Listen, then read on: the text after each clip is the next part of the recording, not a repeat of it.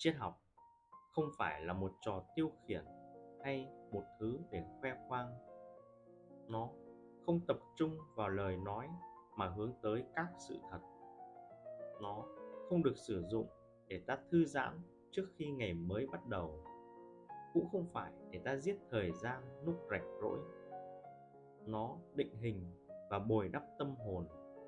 Nó mang lại trật tự cho cuộc sống, hướng dẫn hành động, chỉ ra những gì nên và không nên làm. Nó là bánh lái, điều chỉnh hành trình khi chúng ta lao vào những bấp bênh. Không có triết học, không có ai có thể sống mà không sợ hãi. Vô số điều xảy ra mỗi giờ khiến ta muốn tìm kiếm những lời khuyên. Và những lời khuyên ấy có thể được phát hiện trong triết học.